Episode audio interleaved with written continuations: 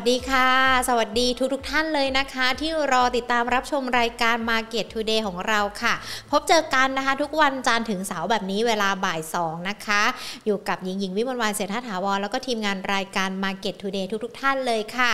สามารถติดตามรับชม Market Today ได้นะคะ ผ่านทาง Facebook แล้วก็ YouTube Money and Banking Channel รวมไปถึงทางด้านของ Podcast กันด้วยนะคะ Money and Banking Podcast ค่ะ วันนี้วันเสาร์ที่ 11 กันยายน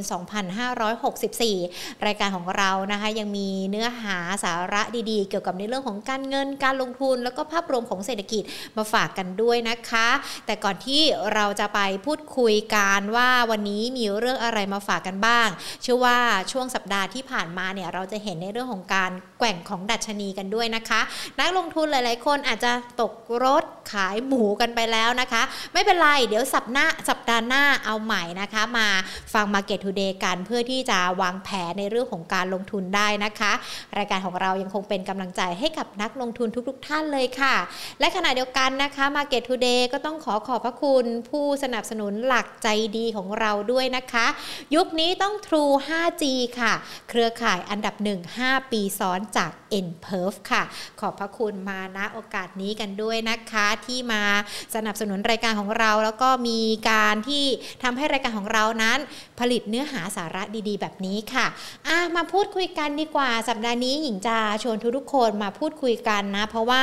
ถ้าเราดูจากในเรื่องของสถานการณ์วาระโควิด -19 ที่เกิดขึ้น ยอดตัวเลขผู้ติดเชื้ออาจจะทรงๆตัวอยู่แบบนี้ หรือว่าอาจจะมีบางจังหวัดที่ปรับตัวลดลงไปด้วยนะคะ แล้วก็ขณะเดียวกันอย่างทางด้านของภาคเอกชน เขาก็มองว่าตอนนี้สถานการณ์วาระโควิด -19 น่าจะปรับตัวดีขึ้นแล้ว มีการผ่อนคลายการล็อกดาวน์กันแล้วด้วย อย่างทางด้านของกกรหรือว่า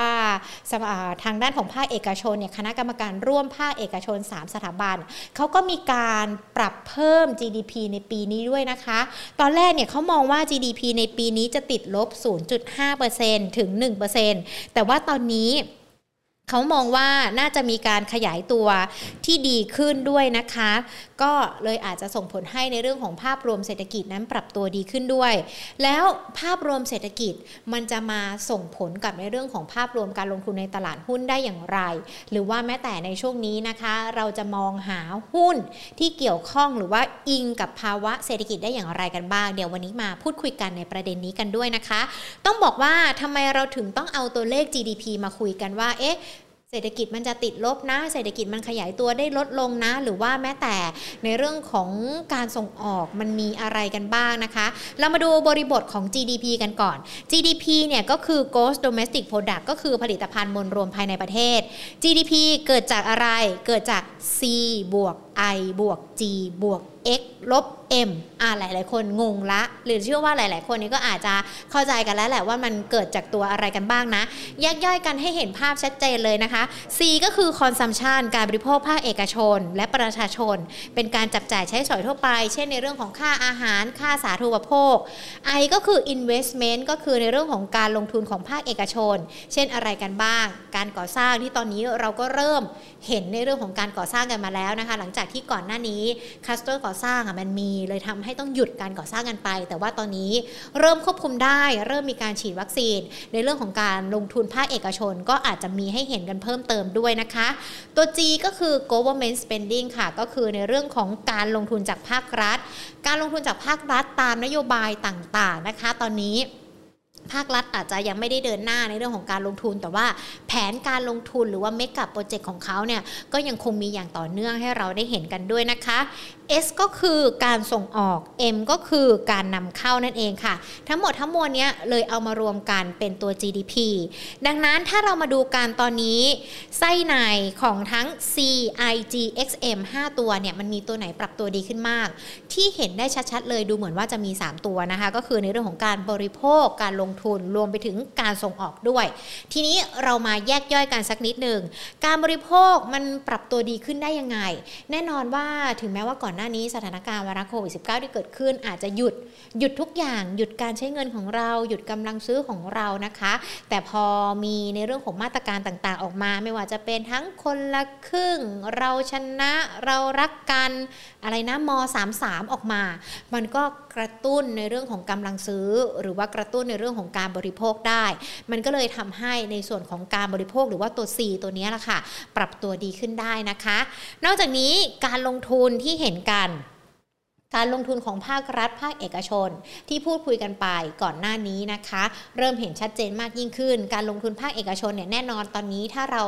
ขับรถหรือว่าเดินทางไปที่ไหนเราก็จะเห็นในเรื่องของการก่อสร้างด้วยนะคะ อันนี้ก็ถือว่าเขาเริ่มมีการเดินหน้าลงทุนกันแล้ว แต่อย่างโครงการของภาครัฐล่ะที่เราอาจจะยังเห็นภาพไม่ชัดเจน หรือว่าอาจจะเห็นแค่แผนโครงการตอนนี้มีอะไรกันบ้าง ก็ต้องบอกว่าโครงการของภาครัฐนะคะ อย่างเช่น ช่วงเดือนพฤษภาคมที่ผ่านมาเขามีการประมูล ในเรื่องของโครงการรถไฟทางคู่กันด้วยนะคะ อันนี้มันสะท้อนได้ว่าเราเห็นสัญญาณการลงทุนจากภาครัฐที่เห็นชัดเจนมากยิ่งขึ้นแล้ว แล้วโครงการรถไฟ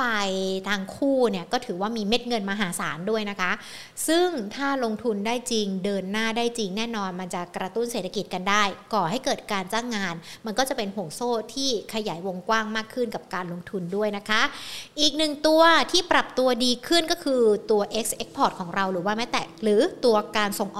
อกแน่นอนการส่งออกก่อนหน้านี้ได้รับผลกระทบอย่างหนักจากสถานการณ์วรัสโควิด -19 ที่เกิดขึ้น แต่ว่าตอนนี้หลากหลายประเทศนะคะ เศรษฐกิจที่เป็นคู่ค้าของเราก็เริ่มปรับตัวดีขึ้น เศรษฐกิจสหรัฐจีนก็ปรับตัวดีขึ้น เลยทำให้การส่งออกของบ้านเราปรับตัวดีขึ้นด้วย ต้องบอกว่าตัวเลขการส่งออกเดือนมิถุนายนขยายตัว 43.82%ตัวเลขนี้ถือว่าเป็นการขยายตัวสูงสุดในรอบ 11 ปีเลยนะคะ ดังนั้นพอเห็นสัญญาณแบบนี้ ทางด้านของกระทรวงพาณิชย์เขาก็เลยมีการปรับเป้าการส่งออก ให้ขยายตัวได้เป็นเลข 2 หลักสักประมาณ 10-12%หรือว่าแม้แต่นี้ทางด้านของสภาผู้ส่งสินค้าทางเรือเขามีการประเมินในเรื่องของการส่งออกกันเขาก็ปรับเพิ่มในเรื่องของการส่งออกกันแล้วด้วยนะคะ ดังนั้นเองเนี่ยในส่วนของการบริโภค การลงทุนแล้วก็การส่งออกถือว่าเป็นแรงขับเคลื่อนหลัก 3 ตัว ที่จะทำให้เศรษฐกิจเดินหน้าได้ แล้วก็ยังมีในเรื่องของส่งสะท้อนเป็นผลบวกกับตลาดหุ้นด้วย แต่ปัจจัยบวกที่เดินหน้าก็ยังต้องระวังปัจจัยเสี่ยงที่อาจจะเกิดขึ้นได้ด้วยนะคะ หญิงหยิบยกข้อมูลมาจากนักเศรษฐศาสตร์จากบริษัทหลักทรัพย์กสิกรไทยเขาบอกว่า ตอนนี้ปัจจัยเสี่ยงต่างๆ มันอาจจะต้องดูด้วยในเรื่องของการประชุม QE แน่นอนมันจะมีผลในเรื่องของอัตราดอกเบี้ย อัตราเงินเฟ้อ หรือว่าแม้แต่ ผลตอบแทนพันธบัตรรัฐบาลที่อาจจะมีผลกันด้วย แล้วก็ขณะเดียวกันสถานการณ์ค่าเงินช่วงที่ผ่านมาเราจะเห็นความผันผวนของค่าเงินนะคะ ไม่ว่าจะเป็นทั้งแข่งค่าอ่อนค่า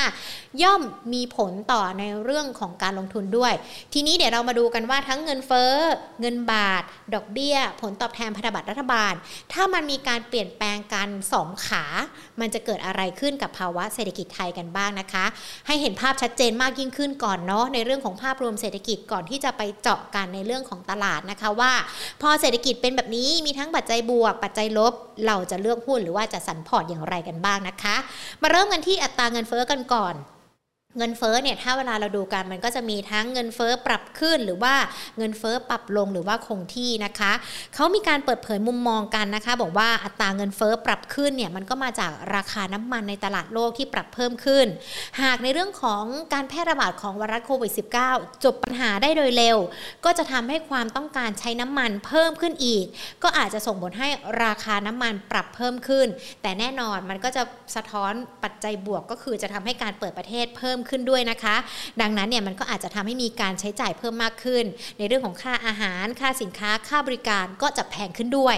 แต่ว่าถ้าเงินเฟ้อคงที่หรือปรับตัวลดลง แน่นอนมันก็จะเป็นในทางตรงกันข้ามกัน เพราะว่าราคาน้ำมันในตลาดโลกปรับตัวลดลง มันก็ยังคงทำให้ทุกๆอย่างเนี่ยชะลอกันไปอีก เงินก็ไม่ได้ใช้ของก็ไม่ได้ซื้อ มันก็จะเป็นแรงกระตุ้นให้ภาครัฐนะคะมีมาตรการต่างๆออกมา อย่างก่อนหน้านี้เราจะเห็นทั้งในเรื่องของมาตรการลดค่าไฟลดค่าครองชีพ อันนี้แหละค่ะมันก็จะมาช่วยประคับประคองในเรื่องของอัตราเงินเฟ้อได้ด้วยนะคะ ส่วนในเรื่องของอัตราดอกเบี้ยนโยบาย แน่นอนตอนนี้เราจะได้ยินคำว่าคงที่กับปรับลง เพราะว่าจากสถานการณ์ไวรัสโควิด -19 ที่เกิดขึ้น แต่เราก็จะได้เริ่ม ส่งสัญญาณการปรับขึ้นอัตราดอกเบี้ยกันแล้วด้วยนะคะ เพราะว่าทิศทางภาวะเศรษฐกิจดีขึ้น ดังนั้นถ้าอัตราดอกเบี้ยปรับขึ้นคงที่หรือว่าลงมันจะมีผลยังไงต่อภาพรวมเศรษฐกิจบ้างมาดูกันค่ะ อัตราดอกเบี้ยปรับขึ้นนะคะ แน่นอนเลยเศรษฐกิจ ฟื้นตัวอย่างชัดเจนนะคะ แล้วก็หลากหลายประเทศเนี่ยอยากจะให้เงินเฟ้อเขาปรับเร่งขึ้น ก็เลยจะต้องมีการปรับขึ้นอัตราดอกเบี้ยกันด้วย แต่ว่าถ้าดอกเบี้ยยังคงอยู่ในระดับเดิม อัตราดอกเบี้ยนโยบายคงอยู่ในระดับเดิมนะคะ ปัจจัยสำคัญเลยก็คือเขาอยากจะมีการกระตุ้นเศรษฐกิจกันอยู่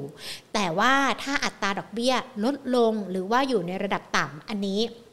มันสะท้อนได้ว่าเศรษฐกิจประเทศนั้นๆ ยังต้องเผชิญกับสถานการณ์ไวรัสโควิด -19 ที่เกิดขึ้น ยังต้องเผชิญกับปัจจัยเสี่ยงจากเศรษฐกิจที่เกิดขึ้น เลยอาจจะทำให้เศรษฐกิจประเทศของเขาปรับตัวเพิ่มขึ้นได้ยากนะคะ ก็ถือว่าหลากหลายประเทศนะยังคงใช้อัตราดอกเบี้ยอยู่ในระดับต่ำยังคงล็อกเมืองกันอยู่ด้วยนะคะ อันนี้ก็ถือว่าเราอาจจะทำให้เห็นการเติบโตหรือว่า GDP ของแต่ละประเทศนั้นปรับขึ้นช้าด้วยนะคะ ก็ถือว่าเป็นปัจจัยที่ต้องติดตามกันส่วนอีกหนึ่งคำที่ได้ยินกันมาตลอดเลยบอลยิวหรือว่าอัตราผลตอบแทนพันธบัตรรัฐบาลปรับขึ้นลดลงมันมีนัยยะสำคัญเหมือนกันนะคะ ถ้าบอลยิวปรับขึ้นเนี่ยมันมาจากการประกาศแผนลดการเข้าซื้อสินทรัพย์ หรือว่า QE ของสหรัฐอเมริกา ที่เราได้ยินกันอยู่ในขณะนี้ เศรษฐกิจจะฟื้นตัวอย่างชัดเจน แล้วนักลงทุนจะโยกเงินไปลงทุนในสินทรัพย์เสี่ยงมากยิ่งขึ้น แต่ว่าถ้าบอลยิวปรับลดลงแน่นอน การอัดฉีดเม็ดเงินของธนาคารกลางสหรัฐหรือว่าเฟดเนี่ยที่เพิ่มมากขึ้นนะคะ มันก็เลยจะทำให้อัตราผลตอบแทนลดลง แน่นอนนักลงทุนก็ยังคงลงทุนในสินทรัพย์ที่มีความปลอดภัยสูงกว่าสินทรัพย์เสี่ยงค่ะ อีกหนึ่งประเด็นที่ติดตามการค่าเงินแน่นอนไม่ว่าจะเป็นค่าเงินบาท แข็งค่าค่าเงินบาทอ่อนค่า มีผลต่อหุ้นที่เกี่ยวข้องในตลาดของเรา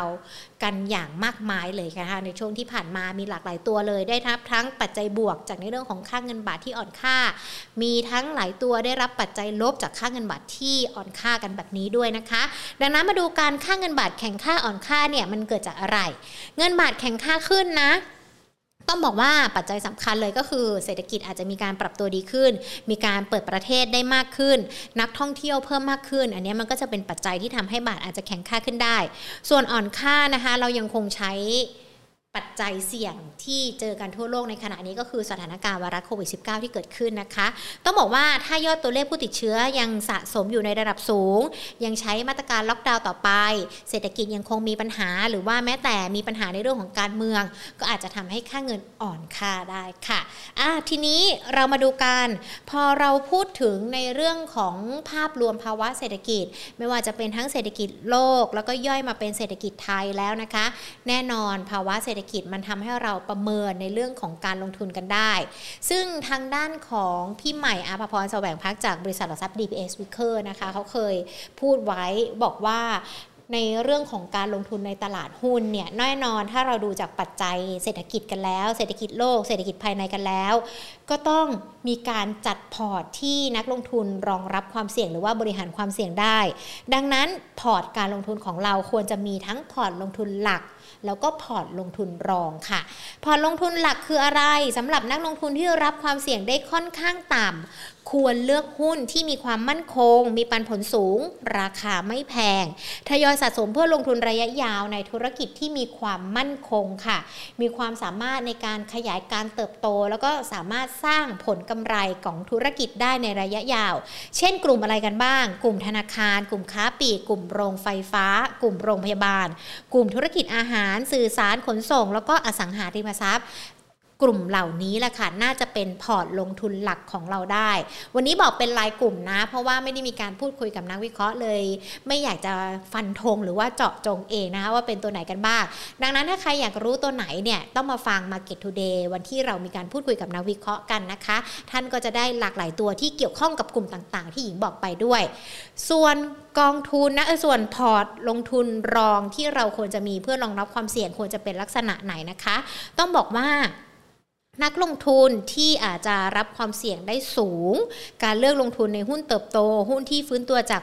ผ่านพ้นสถานการณ์วรัสโควิด -19 ได้แล้ว หุ้นประเภทนี้จะเป็นหุ้นขนาดกลาง แล้วก็หุ้นขนาดเล็ก แล้วก็จะมีการเคลื่อนไหวของราคาไม่หวือหวามากนัก ดังนั้นนักลงทุนต้องพิจารณาปัจจัยพื้นฐานที่แข็งแกร่งกันด้วย มีแนวโน้มธุรกิจที่ดีกันด้วยนะคะ เลือกจับจังหวะกันในกลุ่มอะไรกันบ้าง กลุ่มธุรกิจโรงแรมท่องเที่ยว กลุ่มสินค้าโภคภัณฑ์ พลังงานปิโตรเคมี แล้วก็กลุ่มพลังงานทดแทนค่ะ และแน่นอนนะวันที่หญิงคุย Market Today กับพี่วิกิจนะคะน่าจะเป็นสักวันพุธพี่วิกิจเขาแนะนำหุ้นที่เป็นขนาดกลางขนาดเล็ก mid small cap กันด้วย ยังไงก็แล้วแต่ลองไปฟังกันดูนะคะ มีตัวไหนกันบ้าง วันนี้เป็นในเรื่องของคำแนะนำแล้วก็เป็นแนวทางละกัน ในเรื่องของการดูภาพรวมเศรษฐกิจ เพื่อที่จะสะท้อนไปยังตลาดหุ้น และการเลือกหุ้นที่เหมาะสมสำหรับภาวะเศรษฐกิจในช่วงนี้นะคะ